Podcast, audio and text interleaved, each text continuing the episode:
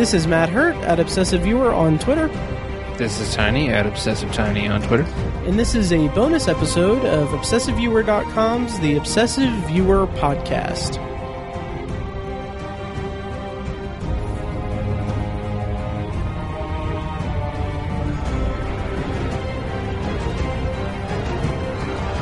Hello and welcome to The Obsessive Viewer. We're a weekly movie and TV podcast that covers a specific topic, be it genre, trope, movie, or show, each episode. You can find more of our work at obsessiveviewer.com, and you can also like us on Facebook and join the Facebook group at facebook.com slash The Obsessive Viewer. And if you happen to be a Stephen King uh, and Dark Tower fan, or a fan of fantasy, if you're listening to this, maybe, um, then check out mine and Tiny's new uh, side project podcast, Tower Junkies, a Dark Tower podcast. Uh, it's a podcast devoted to all things Stephen King and his magnum opus, the Dark Tower series. We're really excited about it. You can find that at towerjunkiespod.com and on all social media at Tower Junkies Pod. Um, yeah, and then uh, an episode sponsor for this week is once again Horror Movie Yearbook. They're a great uh, horror movie centric podcast that just released a commentary track for Sleepaway Camp and a very nice tribute to George Romero. Um, they do, ordinarily on their main episodes they do a class of whatever year and they they pick a year they pick three uh, horror movies from that year and then they review them and contextualize them into the current events and pop culture of the year. Uh, you can check them out at hm yearbook and on twitter and at horrormovieyearbook.com and thank you to horror movie yearbook and the wonderful folks at the uh, midwest podcast network for sponsoring this week's episode. So tiny uh What do we got for this week? Hey, Uh, we, I've gotten, I'm done. yeah, yeah, yeah. um, uh, yes, we are definitely, um, going to be, I'm all over the place. Um, you've, you've thrown me off. uh, we, today we are reviewing season seven, the penultimate, uh, season of, uh, Game of Thrones. Word. And yeah, uh, so this is the penul- penultimate, penultimate, penultimate, penultimate. Pendulette. Pendul. The, this is the uh, Pendulette uh, season of Game of Thrones. Uh, no, this is the this is the second to last. It's the penultimate. I'm pronouncing that correctly. Yes. I think yes. Uh, this season was seven episodes long, and uh, yeah, it's very much, very much, uh, you know, getting everything kind of set in place for the for the final season and the series end. Um, so we are going to, as we have on seasons previous, we're going to dive into spoilers pretty much from the get-go. So if you want to remain unspoiled for season seven of Game of Thrones, please do not listen to this episode because we are going to be spoiling the hell out of uh, Game of Thrones season seven and previous seasons to it. So, um, make sure you you come back and listen to us when you do watch the season. Um, okay, so Tiny, we have reviewed each season, really each season of Game of Thrones for the last three seasons. We skipped season four, but we did season three also. Mhm. Um, what were your expectations going into season seven? And uh, yeah, what did what did you think going into season seven? How what was your excitement level at? I had a very setbackish couple of seasons. Mm-hmm. Uh, that was some some quality podcasting right there. setbackish. Uh, I I feel like I feel like the last two seasons were major setbacks. I, I feel like they were. I, I had lost a lot of my enthusiasm for the show. Mhm. Um, and so I wasn't especially excited for the season to start. You know, I was looking forward to it. I was like, all right, some more Game of Thrones. Good deal. At the end of the day, there's going to be some death and some boobs. Um, and so, uh, you know, I was somewhat excited for it to start. And I was just like, you know, I was like, they need to do something this season. Like, things need to happen. Um, reference our last couple episodes where I Mhm. talked about, I, I remember I kept using the word toil. You did Repeatedly. I'm so glad we've got the Um, trifecta. down yeah. the third episode. nice. um, spoiler alert, I won't be using the word toil this time uh, to describe it. Um, so I, I was I was very incensed with the showrunners and with everyone involved in the show. I was I was frustrated. I was frustrated with Game of Thrones, and so I was like, you need you need to draw us back in with this season. You need to things need to happen. Shit needs to go down. You know, we need to see some dragons and some some plot. Mhm. And uh, so maybe that was Maybe some ice, maybe some fire, yes, maybe maybe a song or two. maybe some games, maybe some thrones. I mean, yeah, they needed they needed to they needed their their best their best foot forward for this season. Um, that was my expectations. Mhm. So they needed to they needed to woo me back pretty much. Okay. Not that I, not that it's ever been bad enough that I would have been in the series, Mhm. but I'm saying you know I like I said much of my enthusiasm had had faltered. I I was kind of the same way, and it goes back to the end of season five, and really season five as a whole um, was when I started to really kind of. It wasn't necessarily that I started to lose interest in the show, but it kind of seemed less. I was less of an obsessive viewer of it. Like I was not. I was not looking at each. I was not looking forward to each episode and and and watching with bated breath and and piecing together all of these things. I wasn't Mm-hmm. constantly thinking about the show. It was just like it kind of it, throughout season five and even most of season six, it was kind of like a show that I could feel it toiling um, hmm and feel it kind of getting to a point where I was kind of being patient with it as it was trying. It was like.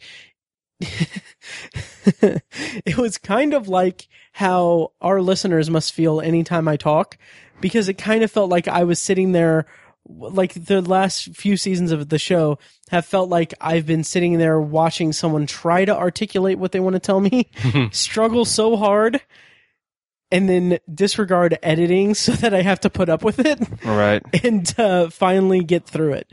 Um, so that was like at least seasons five and six. I felt like it was just, it was very much like there was a weird shift in the tone of the season series that it became kind of clear, and especially last season in season six, that it became kind of clear that that they're off book, that they're not that George R. R. Martin hasn't published anything uh, past where they where they're at in the show, so they are kind of going into uncharted territory. Where yes, they do have outlines and they have they've they obviously talked to George, R. R. Martin and everything, but from everything I understand, it's it was already a pretty big departure from the books, and then now they're going into an area that hasn't been written yet, and I felt like that had been pretty apparent because it kind of felt like the way that the way that situations were coming up and the way that people were put into place and and situations were handled and and built toward it felt more like they were pacing it differently than when it was when they had books to kind of guide them into pacing and i i felt that for seasons 5 and 6 and then somewhat spoiler i kind of felt that a little bit here in season 7 but um we'll get to that here in here in a moment but overall going into season 7 i was um I wasn't I wasn't I wasn't unexcited or I wasn't I didn't feel like it was a chore or anything. I was excited for the show. I just I was just hopeful that they would get back on track and everything. Um so Tiny having said our thoughts on on how we anticipated the uh, show uh, for the 7th season, how'd you feel about the season overall and uh then we can go into a more nuanced discussion of it. hmm I effing loved the season.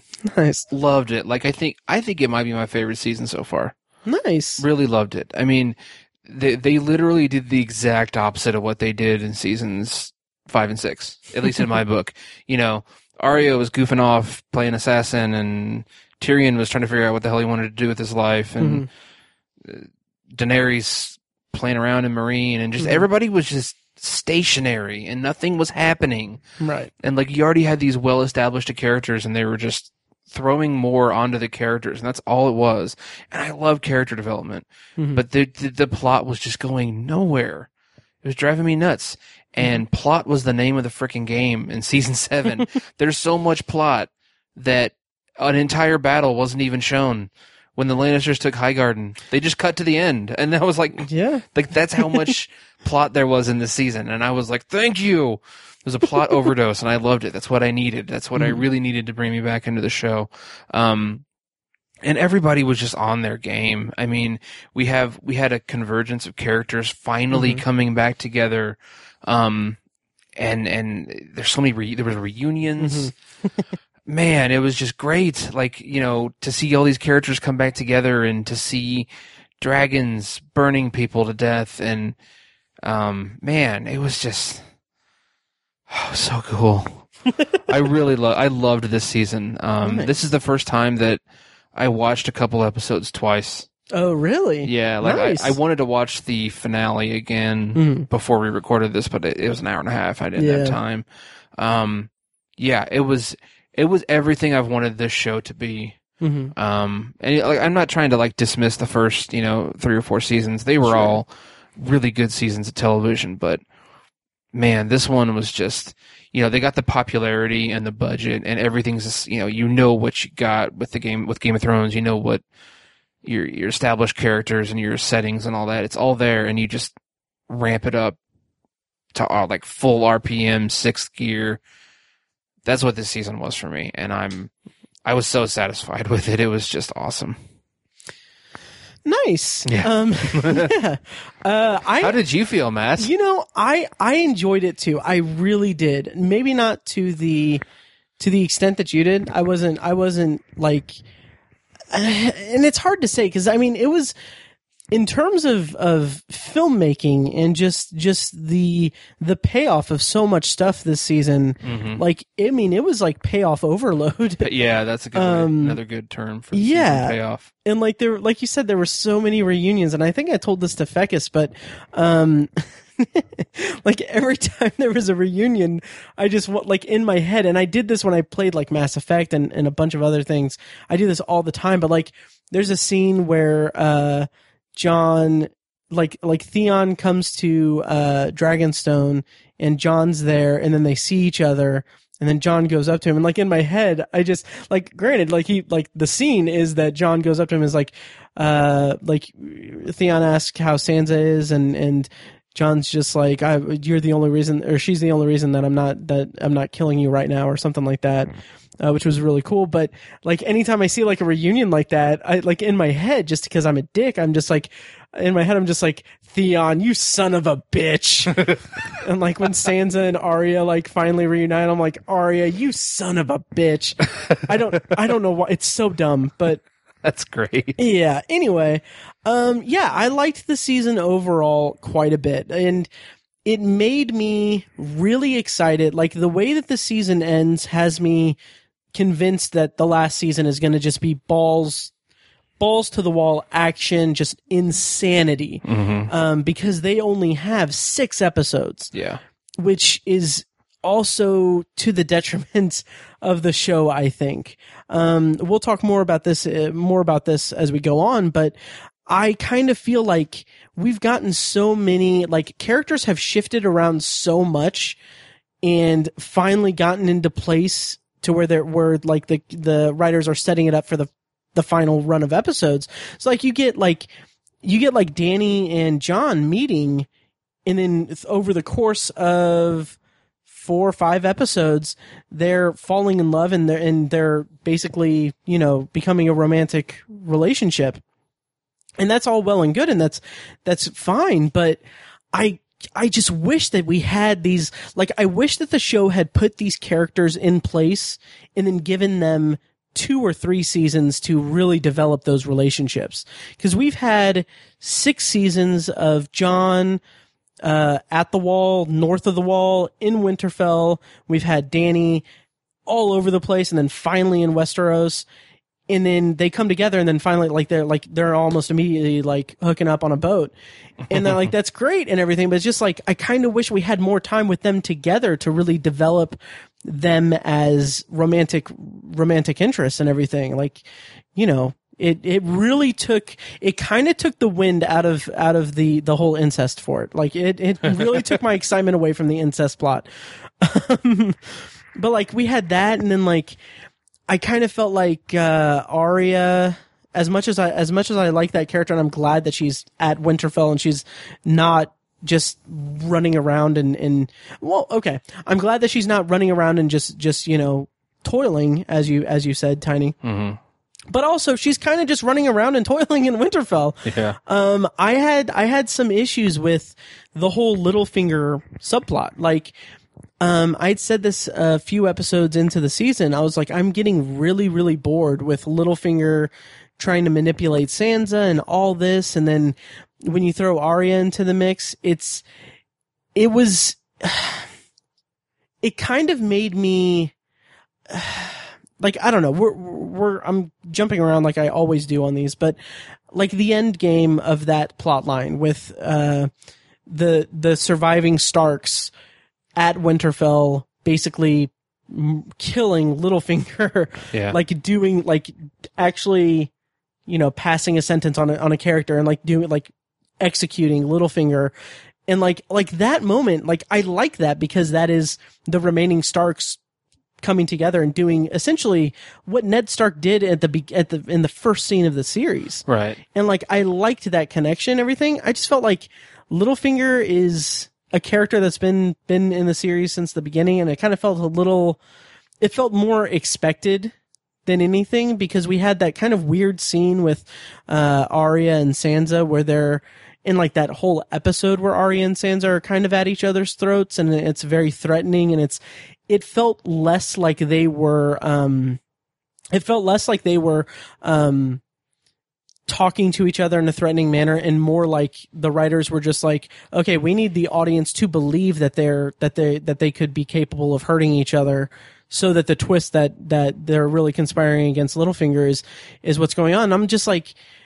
like uh, i couldn't help myself but to think that when when Arya sliced Littlefinger's throat all I kept thinking was that scene at the end of um, the previous episode where they're talking and and Sansa finds finds the faces and and Arya uh, very threateningly kind of has the dagger and then tosses it over to her.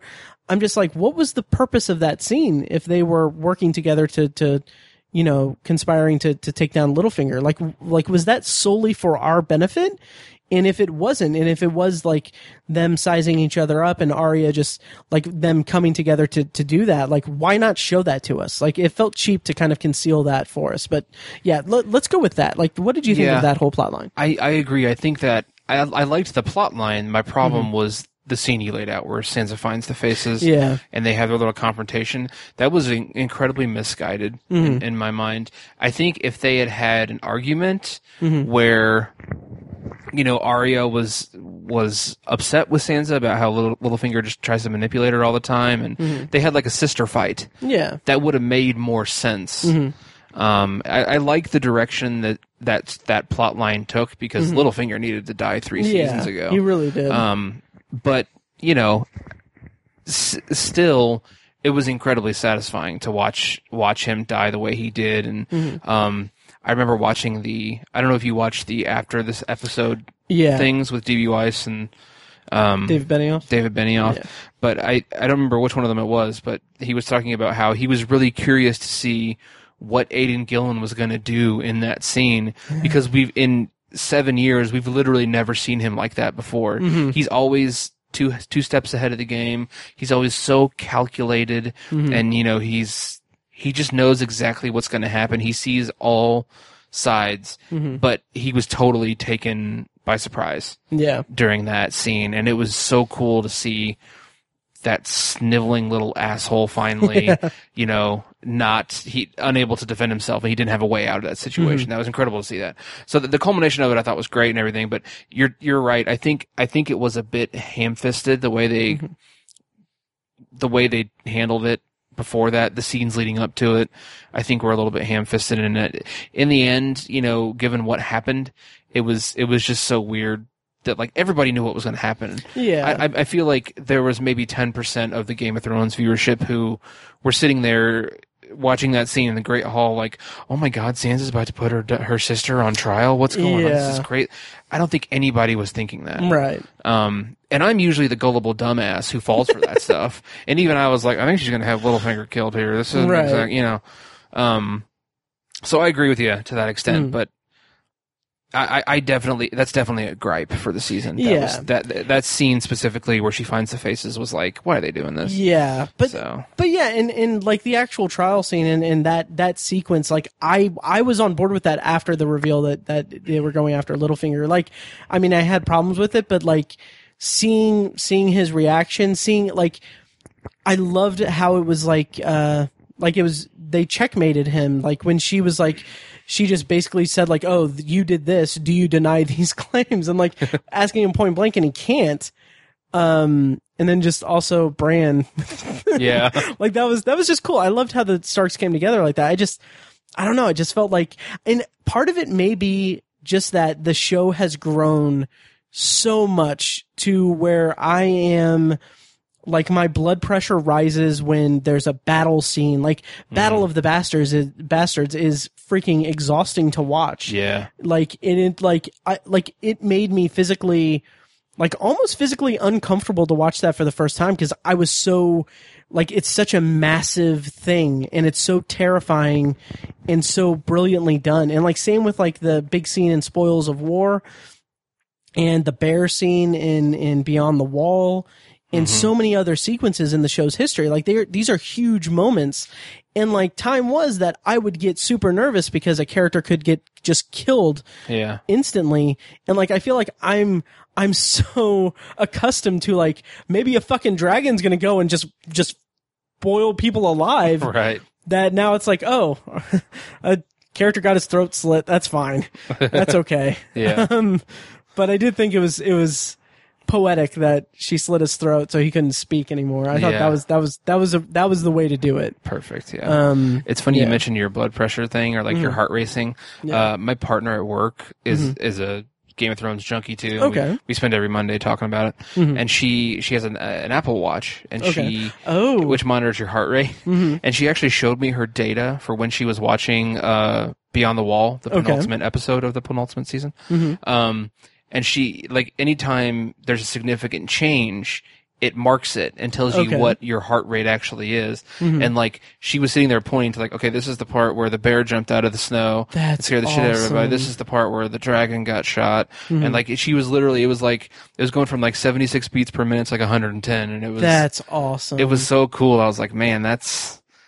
You should like email that to HBO or something. Yeah. Like they, you know, it's like literally data they can right use. Um, wow but that's how I think that that's partly indicative of how great the show was this season yeah and for me, anyways. Yeah, and and that's indicative to how I feel about the show a lot. Like I like watching the show is it gives me a nervous anxiety like watching it cuz like like that scene at the end of the first episode where Sam is walking through the hall of the Citadel and like it's eventually revealed that like like he's walking down the hall and like, someone grabs his arm and it's Jorah uh, because you see the grayscale and everything. Like I was terrified because I thought like is something gonna happen? Like is is Sam gonna get murdered right now?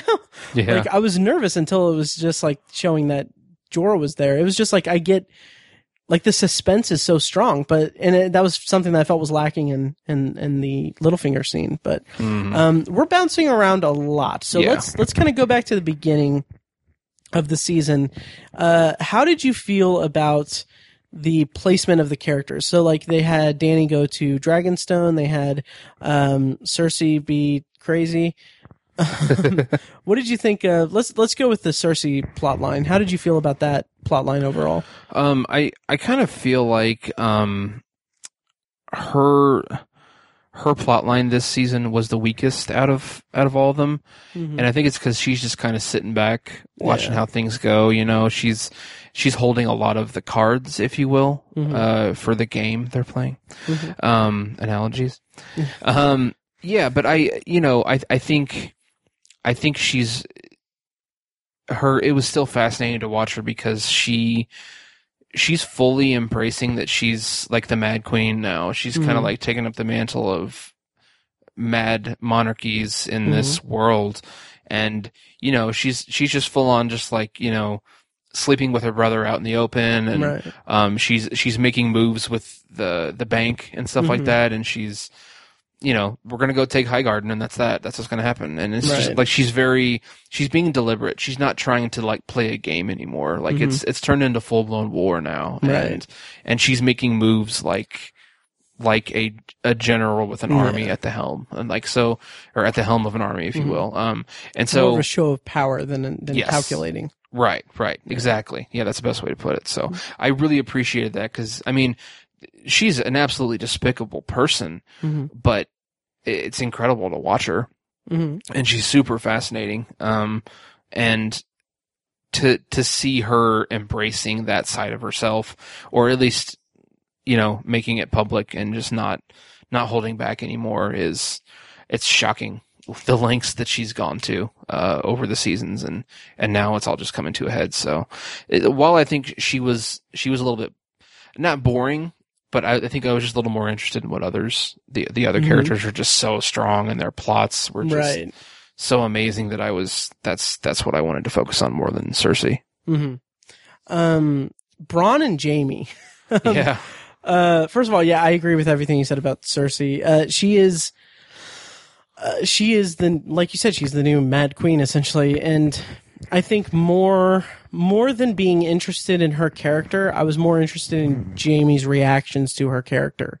Um, and there's an interesting theory about Tyrion that I'll talk about later. Just remind me to. Um, okay but um with Jaime, I, I liked his turn throughout the season. It was like he was maybe one of the only characters that was still kind of toiling a little bit, like mm-hmm because he was kind of it was a transition period for him, I guess, right. Because like he is kind of just standing by watching his sister lover, um, kind of become the new like mad queen. Right. And uh and like there's what i what i took away from the look at the end of season six was that like i kind of like the idea of him being put into a position where he he may need to do the same thing that he that he's known for as the kingslayer Mhm. like he may need to you know Queenslay. right um, and that's that's kind of something that was in the back of my mind throughout the whole season.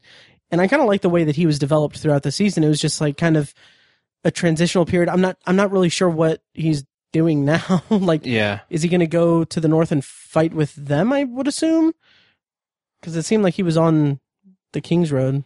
yeah he's kind of From what I going rogue basically Yeah, Yeah, it's it was interesting to see him try to decide or try to wrestle with what's right hmm and like what you know the fact that he loves his sister and that Yeah. they're uh, together now and they Mhm. they they they're in a position where they can just be open about their relationship and just right.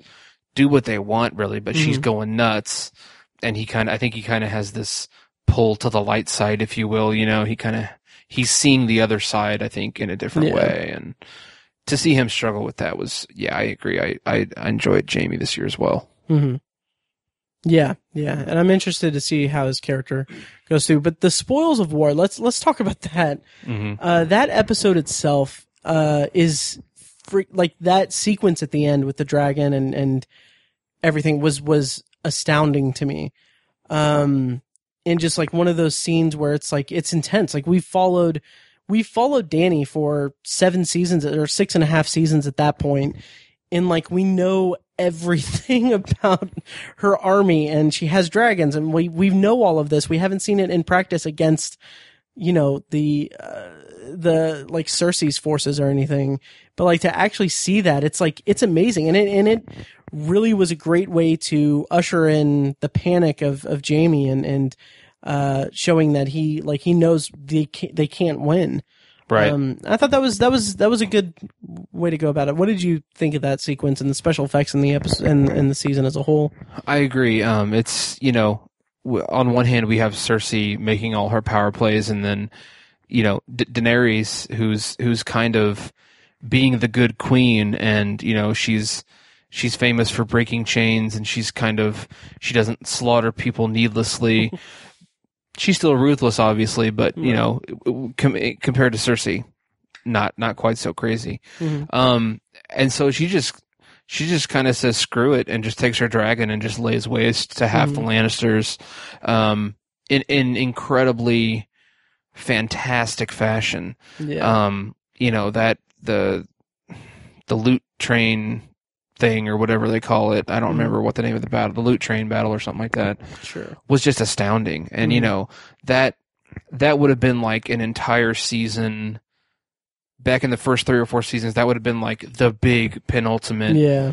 uh scene of the season, but this was just like what was this that was episode number 4. It's the midpoint of the season. I mean, it was like, you know, it, wa- it wasn't necessarily a big deal in the grand scheme of things. Mhm. Um, but yeah, to see her just take the reins, if you will, pardon the pun, and just and just go balls to the wall was just unbelievable. Um, seeing that we hadn't really we'd seen a dragon, you know, breathe fire and kill people with with Mhm. fire, but we'd never seen it in a battle scenario. Yeah. and that finally came to fruition. Um, like you said, the season of payoffs Yeah. this was a huge payoff and just it was like if you think about making a movie or making a TV show Mhm. All of the logistics and the safety involved in setting an actor on fire like a fire Right. scene you see it in a lot of movies and it's it's it's kind of a common thing but you see one or two people on fire Mhm. they had like 15 people on fire like actual actors Yeah. like not CGI they had like 15 people on fire at once I've I've never seen that ever Right. anywhere. Maybe it exists in another movie or something, but I've never Mhm. seen it. And I was sitting there watching that, and I was like, "Holy shit! How did they like just from a logistical standpoint? You'd have to have like six fire departments there monitoring that situation, and like you just up the ante for someone getting hurt." And I was just like, "Man, that's just super ballsy." And yeah.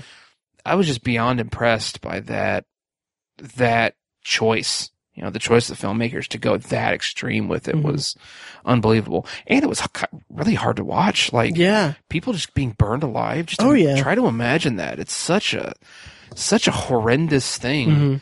to be to be burned at all, and then just to be to be burned so badly that it kills you. That's just Yeah.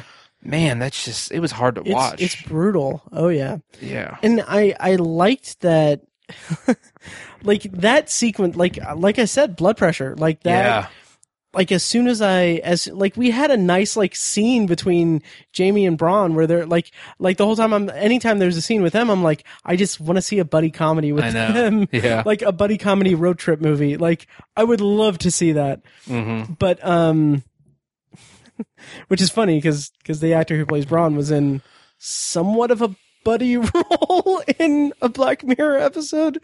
Um, uh, yeah. Do you remember that? I don't episode? remember that one. No. Oh, it's it's it's a Oh yeah, yeah, it's yeah. a good okay. one. Now I remember Yeah. it. Okay, yeah, yeah disturbing. hmm But anyway, um, but no, I would love to see that. But uh, but like the moment that they hear like that noise, like it's it's the fucking dragon. Yeah, and it's just like there's that buildup. It's just like you look over, you look at the hill, and you just you hear it, and it's dark, and like that whole time, I was just like, oh my god, oh my god, oh my god, oh my god. yeah, I was like freaking out, and uh, yeah, that whole sequence was uh, phenomenal. It was it was it was amazing, and I loved the, I loved I loved all like probably one of my standout things from the whole season is and maybe the whole series honestly is uh the the relationship between Jaime and Tyrion like you Mhm. get that whole scene where like Tyrion is watching the battle unfold and like he's watching Jaime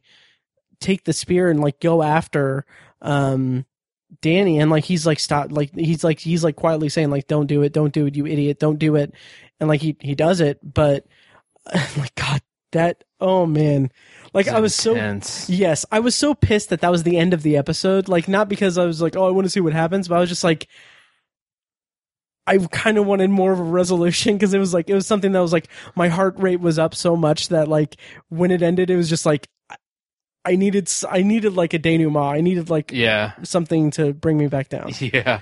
But, uh, but It's yeah. funny. It's funny you mentioned that because I wanted to talk about that scene too. Mhm. Because as I was watching it, you know, I talked about how I, a lot of the times I'm the gullible idiot who falls for that kind of crap. Mhm. Well, I, I was sitting there watching that, and I was like, one of these two people is about to die I- right now. I thought that. I thought that yeah, too. literally on the edge of my seat. I was Mhm. like, oh my, Jaime's about to get burned by fire to death. Mhm. Like that's about to happen. Oh my god, what the hell? And you know, you can you can criticize it because it's a bit cliched that you know Bronn comes out of nowhere and tackles Mhm. him into the water. But I was like, oh my god, thank God they did that because I don't know if I could have taken one of those two people dying. Oh my god. Right. because my ultimate hope for the show is that I hope uh Daenerys ascends to the throne. Like I Mhm. hope that's that's how the show ends. I hope that she becomes the queen of Westeros and Mhm. you know finds her rightful place as the the queen of Westeros. But uh and so to think that she she's about to die, you know, which I didn't think that's the way it was going to go, but I was like, one of these two people's about to die, and that Mhm. just like, yeah, heart rate, heart and throat, Mhm. going nuts. Just yeah, that was that was intense. Yeah. awesome. and and we'll talk about our expectations for the final season, but I don't I don't see that happening. yeah, I don't Yeah, either. I don't either. That's what I wanted, but uh, yeah, Right. I, I'm not sure that's what's going to happen. Uh, so there was a lot of comments about Bran and being the Uh-huh. three-eyed raven, and it's like the memes from it is it are so funny to me. Uh, Like Yeah. there was, there was like in one of the, I think it was like the first or second episode when Bran. I think it was the second episode when Bran is talking to Sansa, and he's like, "I'm the three-eyed raven now." Yeah, And then she's like, "What does that mean?" And then he's just like like the way that the commenters on the internet like took it was that it was just basically like, uh, "I'm the three-eyed raven. What does that mean?" And uh, and then Bran's like, "You looked really nice the night you were you were raped." yeah. it's like, dude, chill. I know. like just like I just wanted to know what it means. Like Yeah, the I, fuck. I saw another another meme where um where someone was like, "So Brand can literally see anything that he wants. You know, maybe tell your bastard brother Jon that he's a Targaryen. Yeah. Maybe tell everyone that the White Walkers are like basically on the door. Right. Now I'm gonna tell my sister that she looked really pretty when she was getting raped. Right. like, dude, are you kidding me? we'll talk more about this uh, later because it's a big moment. But I think I know where you're going. at the end of Beyond the Wall, like someone someone commented online and said, Bran, uh, Bran, like hypothetically, like Bran talking to Daenerys, and he's just like, "You looked really pretty the night your or the day that your dragon in that white dress when your when your dragon was murdered." Oh my god. just like that's so awesome. Oh, I thought you were going to reference when uh, Sam Sam yes. came in and and uh, like basically the end of the episode, Mhm. pretty much, and you know he Sam was like, "Oh, did you see that in a vision?" And he just holds up the parchment from the Raven. right. that was real. That I was thought that was like I thought that was kind of a fuck you to the internet from the Yeah. writers because it's like, Yeah. oh, you're saying all this shit. Well, here you go. Like I thought that was really funny. That was good. That and uh and see like that I saw someone um post a meme of that scene saying that uh uh like Sam saying Oh, uh like like Bran saying something like something like I'm the three-eyed raven, I can see everything that ever was and everything. Jon's actually a a Targaryen uh, or Jon is Jon's name is actually uh, should be Jon Sand since he's he's a bastard. And then Sam's just like, no, uh, Rhaegar uh, Rhaegar got an annulment and married Lyanna. Mhm. Um, and then it just showed Bran's face and just said hashtag shook. so stupid. That's funny. Um, but yeah, we're we're we're getting off the rails a little bit here. So Yeah. that was a big set piece with that. What did you think of the Highgarden thing? Like them, like in the kind of, I I love the way that it was revealed. Like when when uh the Unsullied took Casterly Rock because. That's it's it was a really great scene because you had Tyrion narrating narrating it and showing it as if you know they were going to take Casterly Rock, and then it just reveals that they're not there, Mhm. that they were at Highgarden and they they took Highgarden, and that's why like it was all like I liked that kind of maneuvering and everything. Um, what did you think of that? And also, what did you think of the freaking scene with uh with Jaime and uh um I can never remember her name, Lady Tyrell, Lady Tyrell, yeah, Olenna, Olenna, Elena Tyrell. Elena Tyrell, Yeah, Diana Rigg. yeah. Um, well, Diana, I think Diana Rigg is a national treasure. I Yeah, me too. love her. My favorite Bond girl of all time. Mhm. Um, that scene was phenomenal, and I loved. I loved the whole, you know, the the wine scene where she's talking Yeah. to Jaime, and you know, kind of one of Jaime's little gullible moments Mhm. really gets thrown in his face. That was just that was wonderful. so that was Yeah. that was that was like such a Game of Thrones thing. It was. It was so great. Like I love like I was think I was like mulling it over after the episode ended and I just loved like that scene that acting in that scene is just freaking unreal like mm-hmm. so good Loved it. yeah and just the fact that like the way it's written is like it, it was so beautiful because it's like she had she was just like uh yeah is there gonna be any pain and then he's like no i i made sure that there was there wouldn't be any pain or anything and then she just downs it and then she's like oh yeah i wouldn't want to die like your son did yeah. um by the way i did it peace out tell cersei yeah. yeah Make sure that she knows it was me. It's That like, was so- Damn, that's cold as shit. that was so good And it feels like to me, at least in my opinion, the last couple seasons was a lot of gotcha moments like that, Mhm. or like very clever turn of phrase moments, dialogue scenes like that. Mhm. And those were awesome. And I, I liked those over the last couple seasons. And the show is very good at those things. They've done Mhm. that over the last, the whole entire run of the show. But, you know, I, I- like I said, I've, I've been ready for some action and some, for some, the plot to move forward. And, right and so, like I said, this was the season of plot and, and payoff. And so to have one of those classic fuck you scenes Yeah. thrown in there was really like nice and refreshing. And, you know, it's, they're kind of showing everybody like, yeah, we're, still going to do this kind of stuff too. Um, right right but yeah, I, I think the, the comeuppance of that whole scenario was really well done because I was sitting there saying like, yeah, Dany's about to show all these assholes that she's the true heir to the throne and she's Mhm. just going to show them how, how awesome her forces are and they're going to, you know, take Castle Rock and wipe, wipe out half the Lannisters. It's going to be awesome. And, you know, Tyrion's going to show how right he is and how he, you know, he was born to be the hand of the king and he's super smart and he knows exactly what he's doing. And then they just fail so hard. yeah It's like, you know, it's like, it's like, we're not just, it's like the showrunners are saying, we're not just going to give this to you. You're not just going to sit here and be able to figure this out. You're not just going to be able to enjoy this moment. This is going to be hard. Like, Dany is badass as hell, and she has the Unsullied and her dragons, and Mhm. she's got a lot of things working in her favor. The Dothrak, the Dothraki, Mhm. but it's not going to be easy for her. Do Yeah. not underestimate what the Lannisters are capable of, Mhm. and that was really, really brilliant on the showrunner's part. I, I didn't see that coming at all. Mm-hmm. Yeah, I, me I- neither. Not even close. Mhm. Um, and I just thought that was super brilliant. That Mhm.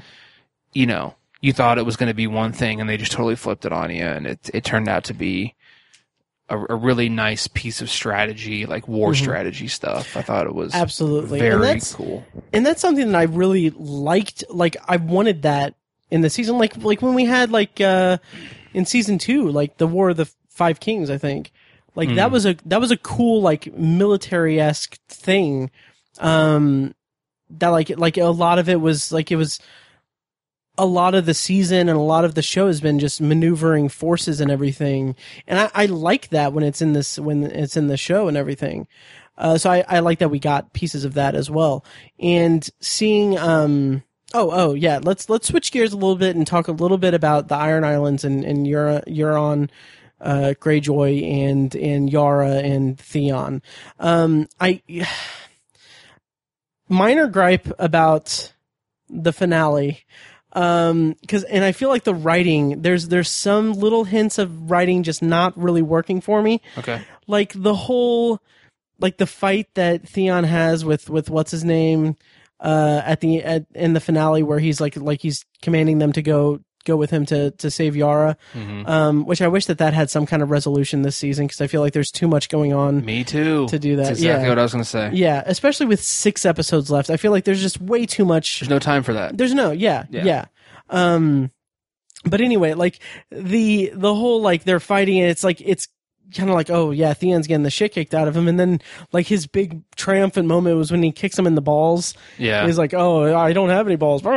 Yeah. it's just like I felt like like I actually said like I was like okay, that's pretty stupid. That's Yeah. that was dumb. You're better than that, Game of Thrones. Yeah. I was not feeling Um, that scene. I've, I've kind of been over Theon for a while. yeah, And the Greyjoys really, cause when you think about what the Iron Islands are, they like, they're like North Korea because they have, they have nothing. Like they have to import everything because Mm-hmm. nothing grows on their island. All they, they literally have to be rape and pillagers. Like Right. they they talk about it in the show. Like Yeah. that's how they survive is they go and they raid villages and take all their stuff so that they have food to eat and weapons and all that stuff because nothing they can't get anything from their land that they have. Right. And so I feel like the Greyjoys are kind of insignificant because you know, in the in in the grand scheme of things, the Game of Thrones, Mhm. they're never going to take the throne. They're never going to be that that uh, threatening. They, they can't threaten to. They don't have. They don't have that kind of power. Right. They're very useful. They have a ridiculous navy and everything. Mhm. But you know, that's just like they're always going to be a. They're always going to be a pawn hmm in the in the game. You know, what I mean, they're never going to be a king or queen. In Yeah. like if, to use a chess analogy. Right. Um, and so I, I'm not, not to say they're not interesting characters and, you know, what's dead may never die is cool and the whole, you know, they drown people and like, that's cool. It's, it's cool yeah. and they're cool characters, but it's just like, you, sh- you should have, you should have addressed their relevance in a past season and gotten through Yeah. all this and, and, and, and relegated them to the, to their role as a, as a useful pawn in the game hmm instead of being a, a, a primary set piece that we have to conclude their stories now in the last six episodes. So I agree Yeah. with you. I thought that was I thought that was a dumb scene, and I just didn't Mm. care that much. Um, I I don't have a lot of interest in Theon Yeah. anymore. I like the scene that preceded it with him and Jon. though. Yes. That was really cool. That was very nice. Um, I liked that. Yeah, and that was that was beautiful because that's two people who were essentially raised by the same person. Yeah. That's neither of their father. Right. And it's just like it's so like it was it was a great way to uh like a great kind of cap on that that relationship essentially and and to kind of further show a I mean Jon in kind of a leadership kind of way or kind of a uh counseling way hmm um and compassionate and also just kind of show like oh Theon's like okay I'm not going to be a coward anymore I'm going to go save my sister Yeah. but And it, the characters are the parallels between those two characters are so great because they're both kind of torn between two cultures. Mhm. You know, Theon is a Greyjoy and a Stark, and you know Jon might not know it, Mhm. but he's a Targaryen and a Stark, and he kind of yeah he. I and feel, a bastard so Yeah, like, he has bastard, that deal right. with him but I feel like he knows that there's something else to himself. hmm You know what I mean? Like the Lord of Light brought him back for a reason. right You know, um, and so I, I feel like they kind of connect over that. And that scene was like succinct and to the point. hmm They didn't need to draw that out and have a bunch of crazy dialogue or anything. It was it was as poignant as it needed to be. Mhm. Uh, I did like that scene as well. So. Yeah. Um, what did But you yeah, think of the? I'm oh, not looking ahead. forward to the, what they do with the Greyjoys in the last season. Yeah. They could totally surprise me and make it awesome, and it'll be Mhm. great. But I'm not. I'm not looking forward to it that much. yeah. I, I, I don't know what's going to go on with Theon and, and Yara at all. Yeah. I, I kind of I like that Euron is still in the game because you know he's he's basically they have that whole thing with Cersei. hmm But uh, further than that, it's just like I don't really care about the Iron Islands that much. Yeah, even if they Um, devote 20 minutes of the last 10 hours or Mhm. whatever, nine, 10 hours that the six Yeah. episodes will probably be, that, that even that seems, sounds like too much to me. Right. Yeah. Same Yeah. here. Yeah. Um, but what did you think about the night naval battle uh, early in the season where Euron attacks uh, the the ship with uh, the the Dorne ship that has Right. the the sand snakes and everyone? Um, I, I didn't necessarily see it coming, but I didn't see that working out all that well Sure. for Dany and company. Mhm. Um, I didn't see that, you know, their plan, I didn't see that plan working out very well. I just didn't know how it was going to get foiled. Mhm. Um, but I thought that was it was pretty brutal, and, Yeah. and you know it's. I just kind of spent a minute or two shitting on the Greyjoys, Sure. and I didn't necessarily mean to because in that scene it shows how brutal they are and Yeah. how you know they don't they don't come in and negotiate with you. They just Mhm. they they kill you. They rape and pillage. They Yeah. take they take things. They're borderline thieves. Mhm. Um, they're invade they're foreign invaders, and so Yeah. like to they're marauders. Yeah, they're border borderline thieves. Hey, hey, hey! let's not let's not label them something. They rape and pillage. they're not thieves. yeah, they're pirates. I mean, they're pirates. Let's Let's not go around throwing the T word out there. All right, they're rapists. And, the T word. awesome. Um, but yeah, that that scene was brutal. I mean, it was Oh, yeah. it was brutal. There's the way the way they wage war Mhm. was impressive. Yeah, And and, I- I- relentless. Yeah, I liked I liked that part. Yeah, and I love that. I mean, that's how the show gets rid of the sand snakes. I know. like it's, uh, yeah. They yeah. were they were this epic thing, and it's they Mhm. were so cool, and you know, girl Yeah. power, and then they just half of them are gone, and the other two are in shackles. Yeah, Yeah. that was cool. in that scene with uh, um, uh, I do not remember her name. something sand. It's it's she's, yeah, uh, yeah, her the and, Viper's and sister, right? Viper's lover. I think.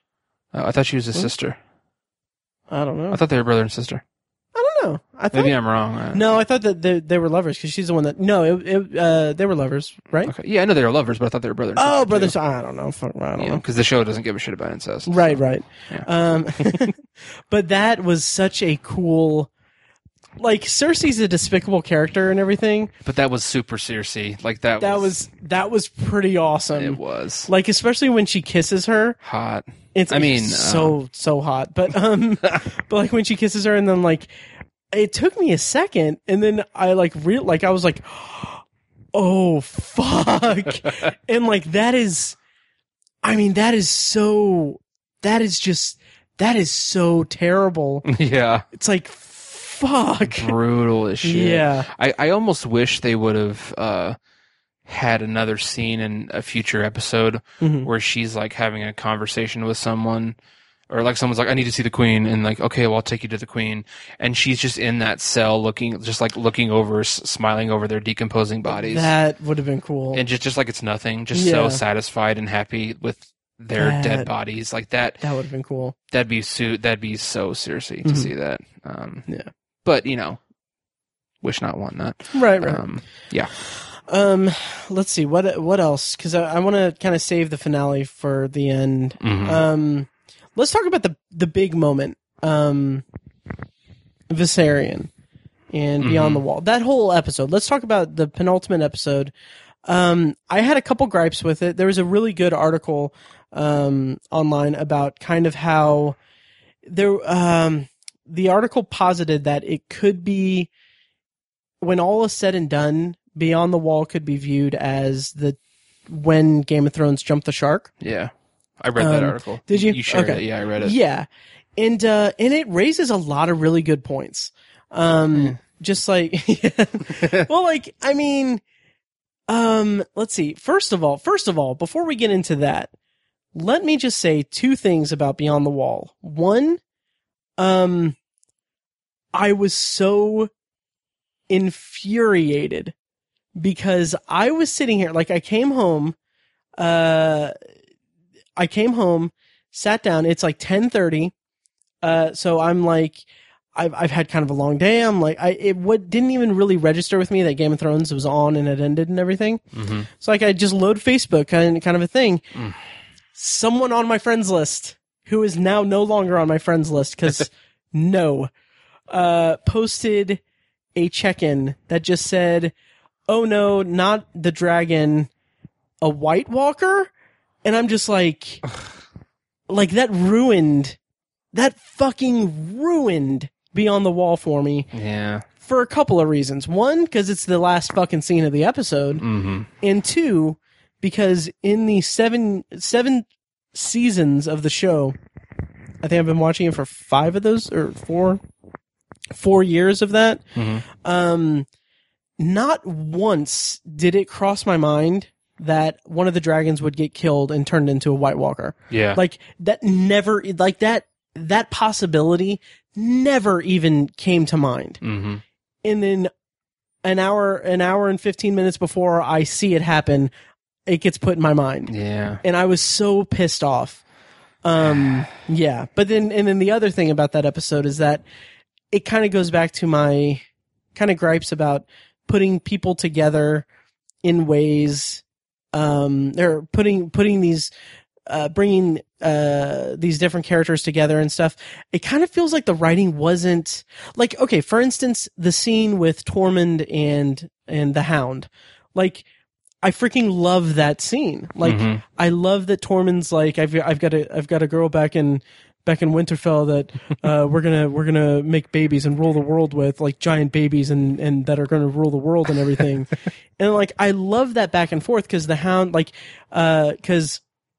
Tormund, uh, I'm uh, basically the the lines are essentially Tormund is describing her, and then the Hound's like, "You're with Brienne of fucking Tarth," and then he's like, "Well, not yet, but we're gonna be." I've seen the way she looks at me, and then uh, the Hound is just like, like she wants to slit your throat or something like that, and he's like, "So you have met her?" Like, like that is that's such a great interchange and everything, but like since since it's so weird to me to have characters that have have otherwise been at just completely different different parts of the world in this series suddenly thrown together, it kind of felt more like I was watching like a fan fiction thing. Like, Yeah. what if Tormund was talking to the Hound and they were talking about Brienne and they made a joke? totally. Yeah, That's and, funny. Yeah, and that's kind of how it felt for me. But um, but yeah, uh, yeah. And then I had one other gripe about uh Beyond the Wall. Oh yeah, that that one.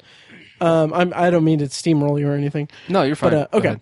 So the end of the episode previous to that showed the seven characters going like out into the into the north beyond the wall. The Avengers assembled. Yeah, yeah.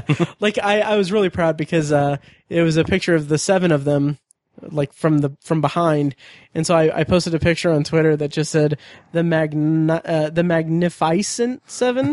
nice. um, but what bugged me was that like we had a whole week between that episode and Beyond the Wall. That whole week, I'm thinking like, holy shit, this is seven episodes. They're pretty big characters. They're all going on this crazy fucking suicide mission.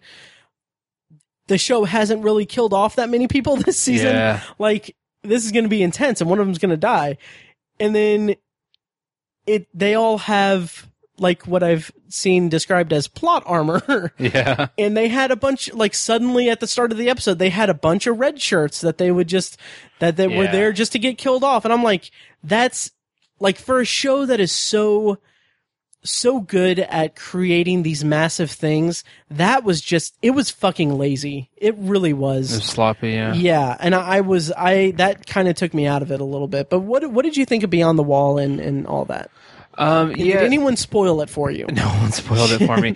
But that post you mentioned, I saw it, but thankfully it was like 20 minutes after I'd finished the episode. So Nice. I, I got lucky. yeah Um, but why it's it Why would you check in on Facebook and just say the last scene of like just say, "Oh my god, what an episode." I have so many friends that watch it live and they post about it, and they're just like, but it's it's they don't spoil anything. They're just like, oh my god, Game of Thrones, I'm crying. Right. You know, and it's like that's fine. I that's Yeah. fine. There's nothing wrong with that at all. But why would you be specific at all? Right. How can you be that stupid in this Right. day and age? It's just Hopefully that person doesn't listen to the podcast. No. I hope they do. yeah, me too. I damn near want to send them a message of like, you're an idiot. I hope you have AIDS right now. Jesus. I don't know about that. but- Come to Sharktober Nervington. No, I might cut um, that little part out there. I'm kidding. I don't want anyone to have AIDS. right. Um, but no, I there were a lot of uh, there were a lot of other gripes, and I read that article you posted about the jumping the shark. I disagree vehemently that it was a shark jump, Okay. But I can understand some of the gripes in there, especially the logistical ones. Mm-hmm. The whole, you know, they send a Yeah. raven all the way to Dragonstone, and then she rides a dragon all the way up there from Dragonstone, mm-hmm. and it's like a day, like a twenty four hour period. Yeah. The, it, the dragon flying up there in like six eight hours, I can totally get behind, but the Right. raven flying a thousand miles, yeah. Little little questionable there. So I can understand why people are upset about that, but Yeah. it was just so badass I didn't care. Yeah, and and You know? I mean if you can suspend your disbelief, that's great. Yeah. and like being able to like recognize that yeah this is a problem for some people that's that's great too like there Yeah. is a middle ground there but there like i've seen people say that like well it's like it, it's not an issue at all and it's like it isn't like It is an issue. the director of the episode even said like yeah we messed up the timeline quite a bit in that episode sorry bro um but like i mean there's a difference between like just just accepting what's on screen um and because it's it's it's one of your favorite things um rather than you know just you know critiquing it. Like critiquing it. It's not like it's saying that it's a bad show that you know they have the fastest ravens in, in the whole world suddenly. Yeah. but it's like i mean it's an issue. Um Right. And it and it was a contrived scenario that was some created specifically to advance the plot and everything. It just seemed like they could have done something that you know make it a little more clear and everything. Mhm. Um, but like, and and so so yeah. So uh, to kind of backpedal a little bit, Gendry came back. I thought that was kind of cool. Um, I didn't really do much of anything. yeah, I mean, well, he other than running back to the wall, and, right, right. know. Being the fastest runner in all of Yeah. Westeros. Yeah, which I, I think someone made the point like, how how did he know that he was the fastest? Like they just met like two days Right. ago. How you know? That, that was that was also a bit of a, Yeah. a bit problematic, but uh, but yeah, I you know, it it was just so cool. Why would you focus on the negative shit? Like the Night King speared a dragon, man. Like let's Yeah. let's focus on how awesome that is, and like I saw someone say uh, two world two world records were broken in this episode. uh, the Night King got got the like best jab like broke the javelin Olympic world record, and Gendry uh, beat the cross country world record Yeah. or something. totally. Um, but yeah, and, and yeah, and it's not necessarily focused. like it didn't ruin the episode or anything, but it's it's a problem when the show has previous to this created like it is there are plot points throughout the series where it's like yeah, ravens don't like it takes time to get the to get the information Right. into into to uh, transmit information. Now they're just like, no, we've got you know we've got uh we got rid of the dial up and now we have cable internet. Yeah. We have Goo- Google Fiber and Westeros. We can get our shit. Right. Um, but anyway, spoiler being spoiled about it. Regardless, what did you think? Like, uh, regardless of me being spoiled on it, what did you think of the Night King taking down Viserion? How did you feel in that moment? I I was I mean there are people who are like crying like oh my Mhm. god dragons that like let's take it easy. um It reminds me. I'm going to alter a little bit of a of a friend's quote, but it's like, yeah, I got really sad when they st- when they stopped rendering the dragon. yes. Uh, that's great. Um but yeah, I didn't have that kind of reaction to it, but I was like, Mm-hmm. but as soon as the dragon died, I was like, oh shit, it's about to be a zombie dragon. you okay? You I immediately that had that thought. I was like, he's about to turn that into a zombie. Mhm. Um, the, which totally changes the game. Oh yeah, The Game of Thrones. right. Um, It's a massive game changer that no one should be spoiled on. Yeah, yeah, that's true.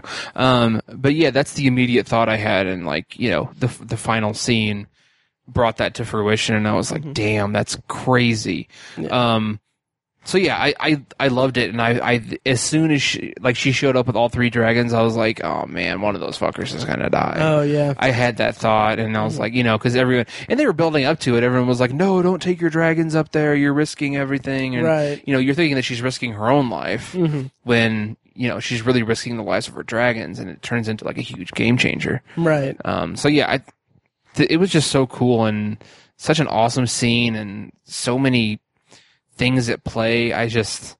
And you know, Jon Snow gets saved by his uncle, comes out of fucking nowhere, Yeah, and you know, like that's Ugh. there is a problematic episode, Yeah. without question. I I came to this realization today that I feel like Benjen jumping up like I think that the I think the producer said like yeah we just need to get rid of that plot line yeah, like we need to just write him off and, and finish up that tie up that loose end hmm but like in my head I'm like well uh they kind of needed a Stark to die this season. Yeah. they had no no Starks had died yet so Right. let's let's kill a Stark um, but but yeah, and that was another meme that I saw was like um, was Jon saying like, "Come on," and then Benjamin saying like, "There's no time," and then Jon's like, "No, no, it's you just jump on the horse and there's time." right, It's like there's no time. All right, whatever. yeah, but yeah, that was that was really problematic to me, and like. There are rationalizations saying like, okay, well, you know, uh, he was fending off the horde. It's like, no, no, he just sacrificed himself for no reason for because the plot demanded it. It- Right. He's not. That wasn't. It wasn't to hold off any any horde or anything from from getting to Jon because Jon's on a fucking horse and they're on foot. yeah. Like that's not how travel works, despite what they established with Gendry. I bet the actor who plays Benjamin was like, "Yeah, paycheck." Right. Yeah. Right. he got his phone rang and he's like, "Oh, totally, yeah, Yeah. awesome, Sweet. yeah." Well, we um, should yeah. probably move on to the the finale. We should. And to transition to that, I do want to just say that the last scene, like I, to kind of go into the finale, because we are we already talked about Sansa and Arya and Littlefinger and everything. Let's just talk about the big moment of the finale. Um, well, big moments. Jesus, this show Yeah. has so much stuff. So, um, the uh, one thing that I thought at the end of the finale, when all was said and done, was I thought it would have been really, really awesome if they had not shown the Night King like bringing the dragon back up and turning him and saved that for the last scene of the finale. Mm. Like, I mean, granted, that week's time, like everyone would have been saying, like, oh, they're going to turn the dragon and everything and everything. But just like as a viewer, like if you're watching it and you like they didn't show that, like how fucking amazing! Like it would have been mind blowing to Yeah. see the dragon come and, and do like. Ah, that would like I can't understand why they chose to go the route that they did. Yeah, I can understand it, but it would have been cooler your way. Yeah. Yeah, Yeah. totally agree. Um. So real quick, uh, the big meeting of of everyone. Um, what do you think of that? Like the Yeah. truce? Yeah, there was as a board. They had a board meeting. Yeah. Um, I thought I thought it was Times these guys. I know. I thought it was hilarious. Just the scenario of it. Like these people all want to murder each other. Yeah. And they've been trying to murder each other for seven years. Mhm. Um, I thought I thought it was I thought it was just a funny situation, but then like, you know, I I was I was kind of expecting something to go wrong to where, you know, it's it's supposed to be this hugely pivotal moment where Mhm. The rest of the world discovers the White Walkers and Right. you know you can't deny this anymore Mhm. it's supposed to be you know the, it's it's funny i've always one thing i've always bitched about the whole season or the whole series about is that the white walkers kicked off the whole show the opening scene was an attack by white walkers you know Right.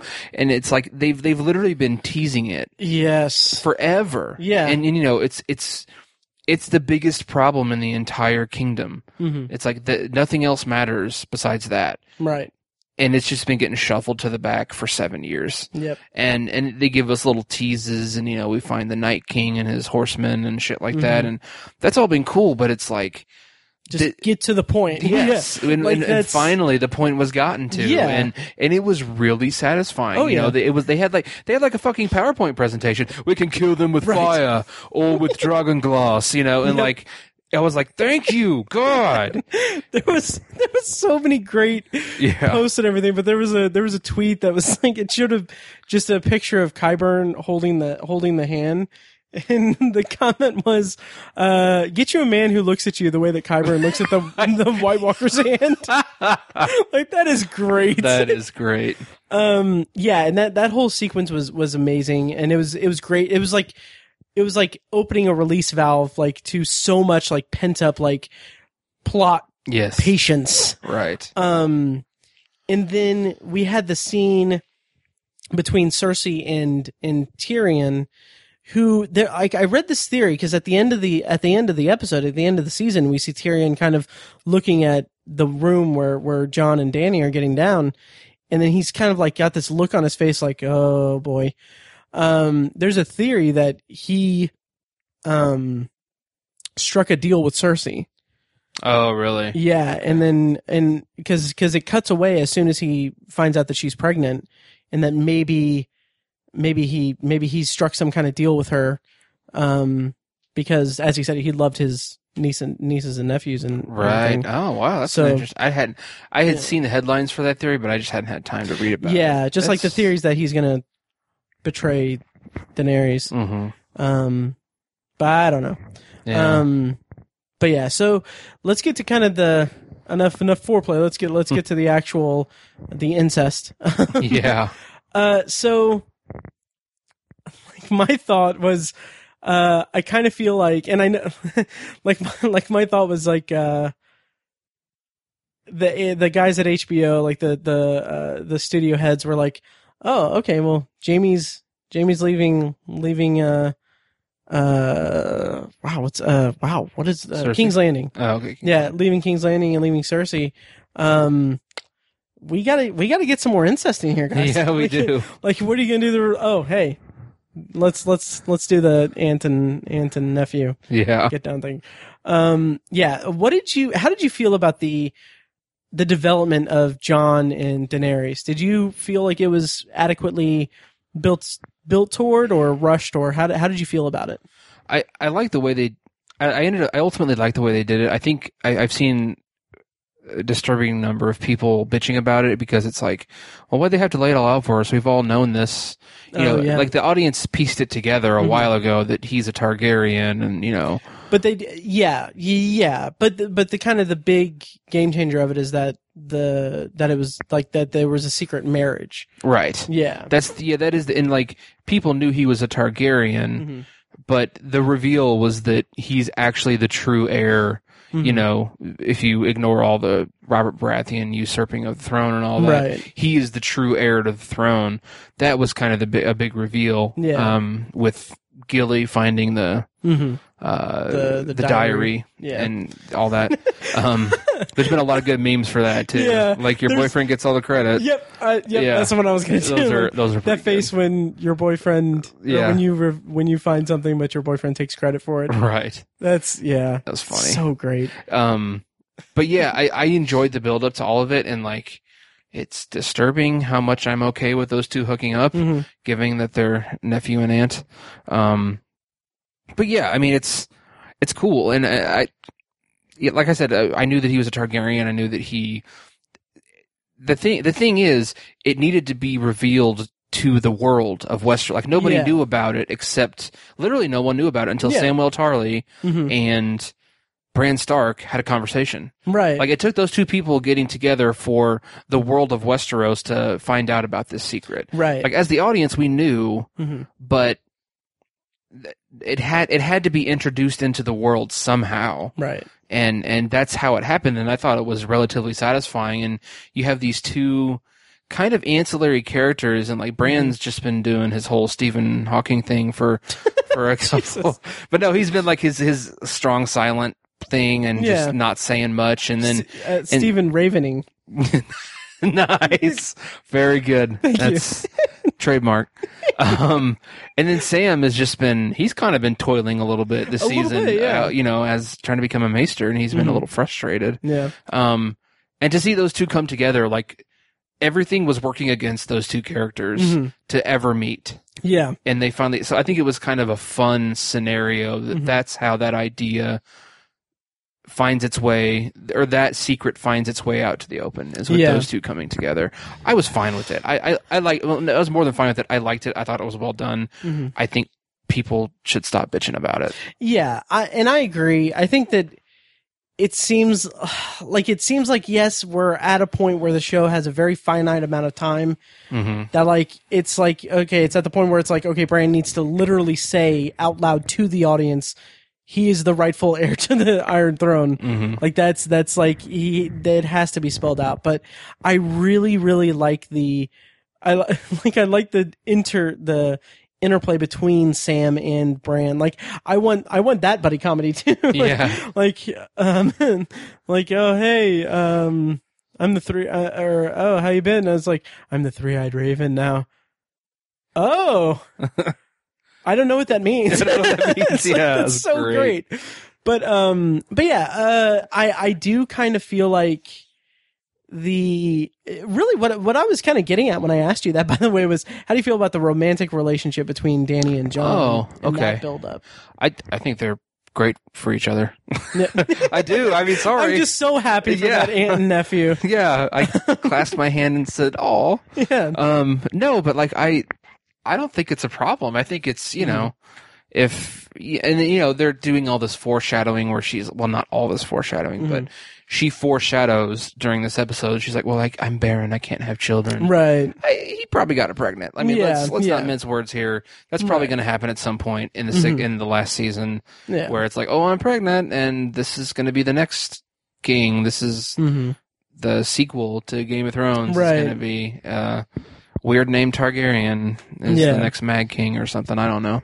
um, but yeah, I mean, I thought, I think it was inevitable. Um, I don't know if you watch this, but uh, Funny or Die has a series called Gay of Thrones. I've seen that like on on Amazon Instant Video, but I haven't watched any of it. Okay, it's it's hilarious. It's basically Okay. a, it's it's a scenario where they have like a gay hairdresser Mhm. who's cutting the hair of a woman, and they're just totally nerding out though in the style of a gay man Okay. chatting with his girlfriend, you know, with his his hag, if you will. Mhm. Um, and they're just talking about Game of Thrones. They have nicknames for everybody, and it's it's hilarious. But Is it like a recap kind of show thing? it's like a recap thing, and it's it's it's a, it's it's funny. nice. It's called Gay of Thrones. Um, and like they're just rehashing the episode essentially. Yeah. Okay. Um, it's it's really funny, and like they, uh, season one Dragonstone, or like I think when when Jon and Dany finally met Mhm. in Dragonstone, um, the guy was like the gay hairdresser in, in Mm-hmm. Game of Thrones was like, "Fuck Watch 2017 begins," and like he brings it up every week, and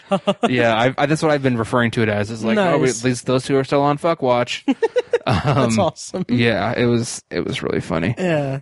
I I kind of felt like the romantic relationship between them was a little like that's one of the things like again it, this is my biggest complaint with it is that I wish that we had more time like I understand Yeah. they have a finite amount of time and everything but it's one of the most the, one of the biggest shows in the history of television and of HBO but like I kind of wish that either they would have met sooner or and had more time to develop. Because it kind of got to a point where it's like like Tyrion literally tells uh tells Dany he's like he's like oh well you know Jon is in love with you.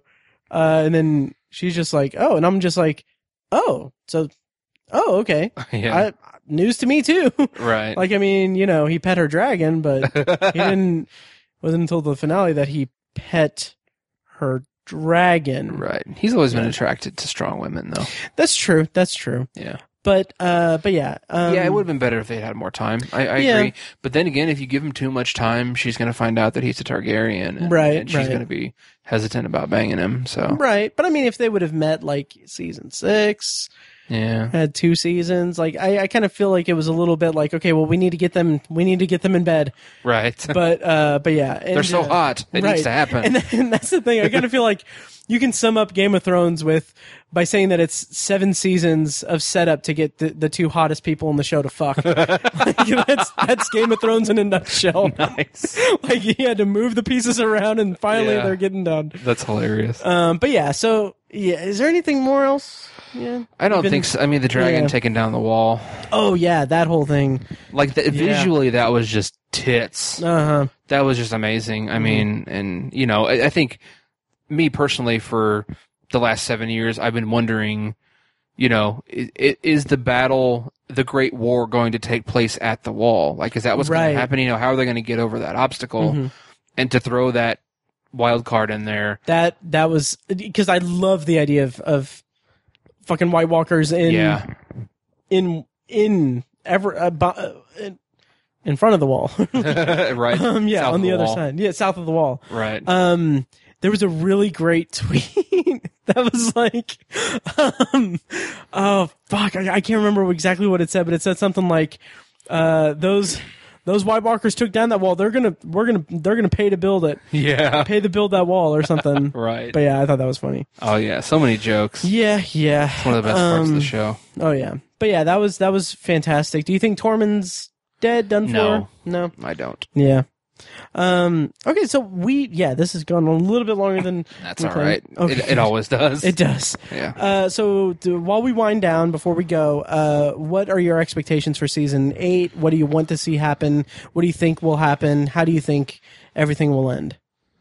Well, now I want Jon Snow to, or Aegon Targaryen, Right. to ascend to the throne and with, but I want it to be with Daenerys as his queen. Mhm. I think it'd be cool if they pull a Jaime and Cersei and like, fuck you, yeah, we're related, we don't care, we love each other. Right. And just like go for it, you know? Mhm. I mean, incest is a part of monarchy.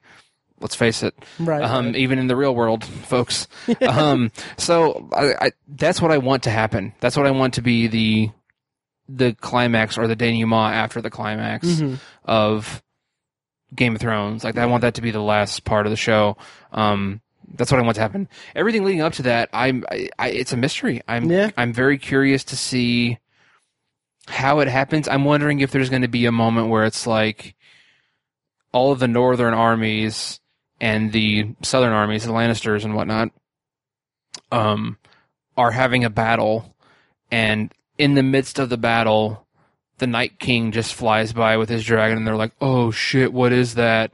And they're they literally just have like there's literally like a Lannister and a a Stark soldier fighting, and they're like they kind of look at each other like, "Fuck this," and just start running towards the White Walkers and just start fighting the White Walkers like right.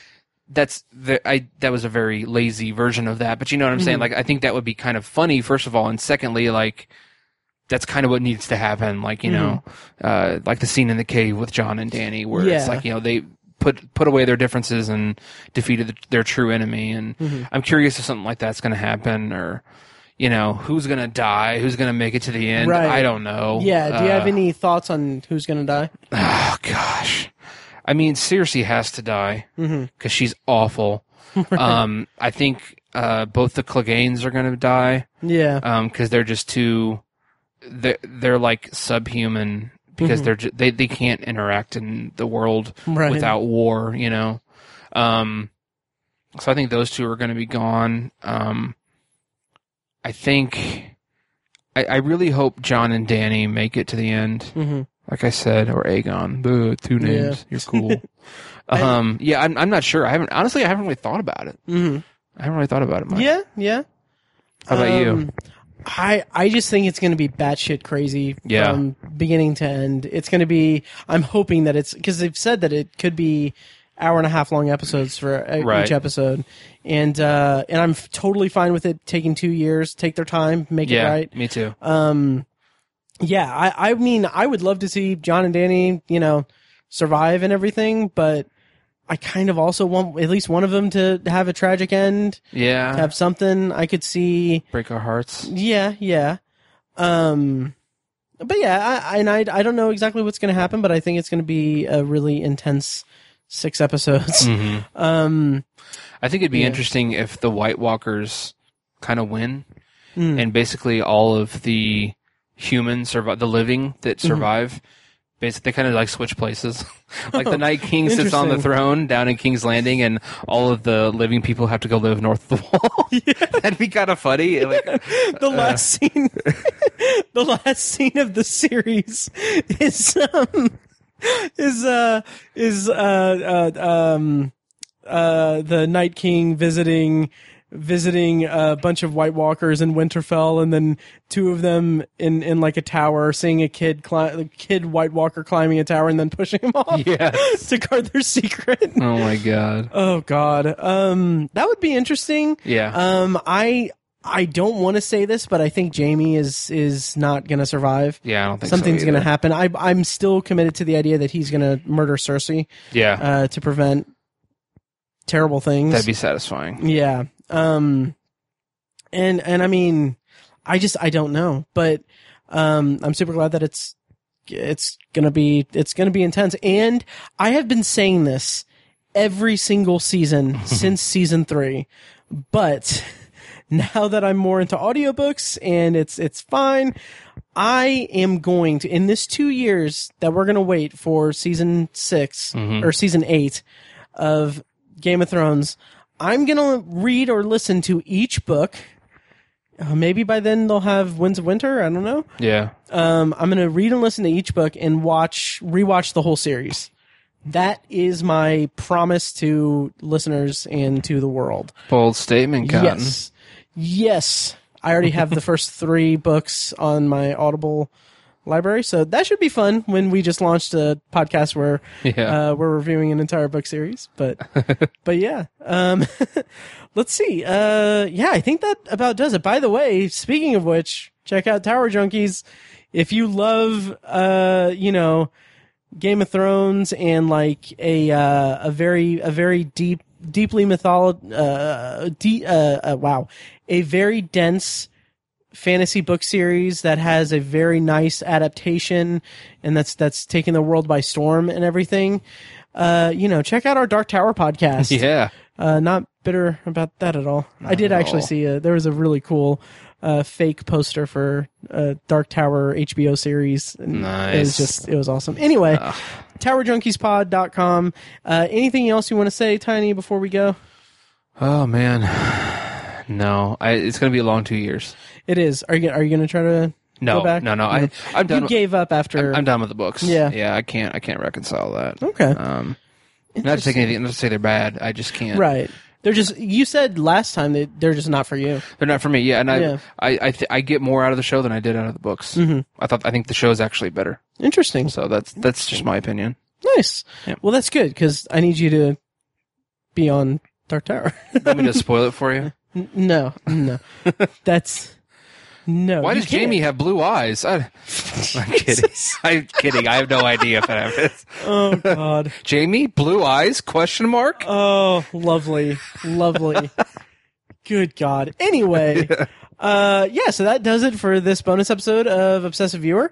Uh, stay tuned next weekish. We're gonna have a review of Logan Lucky, and then after that, we're gonna do it. Uh, so we're going to review the movie. Thank It. you. Yes.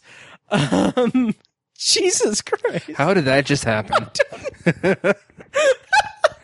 That's why Stephen King called the book "It." Is it so dumbasses Yeah. like that would Yep. stupid statements like that would happen Jesus all the time? Christ.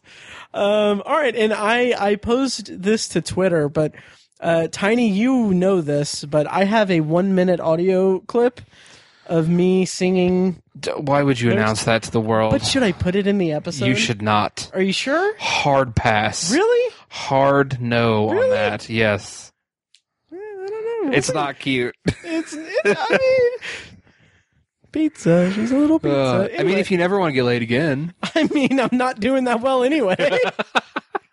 well, if you want to cement that into stone, then go ahead. I can't get negative laid, Tiny. So you know what? The way people like cats, it might get you laid. Uh, yeah, so stay tuned to this and, you know, hit me up. Okay, anyway, this has gone crazy. Uh, thank you guys for listening, and we will see you next time. Thanks, guys.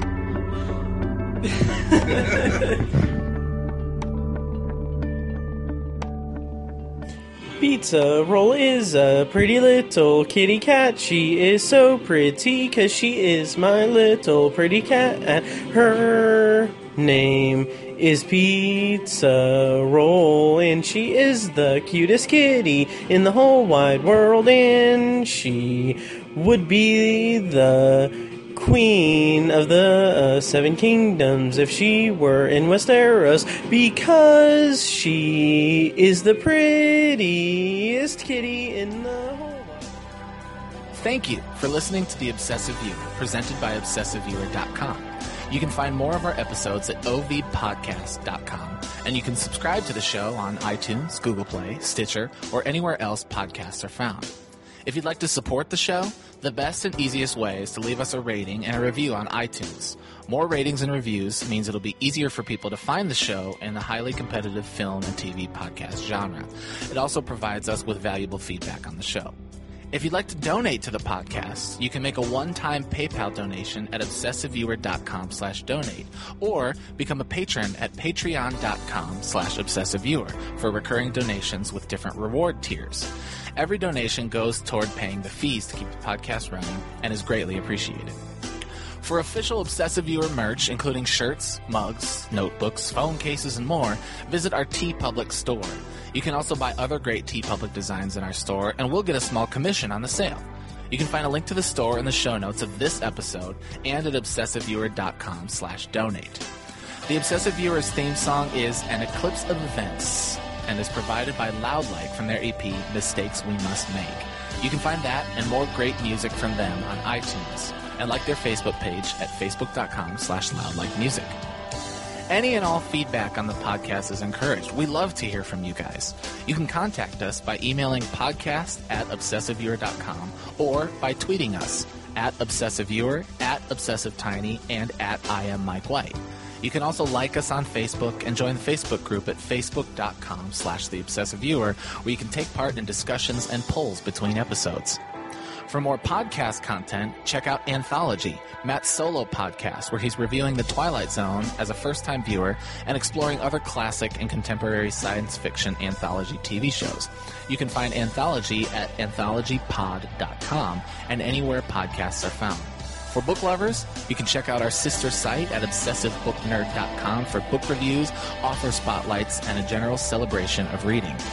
Finally, if you're philosophically curious, check out Tiny's side project podcast, The Secular Perspective, which explores the concepts of faith, religion, and existence from the perspective of secular hosts Chad and Amanda. You can find that at thesecularperspective.com and subscribe to the podcast on the app of your choice. Once again, thank you so much for listening, and we'll see you next time.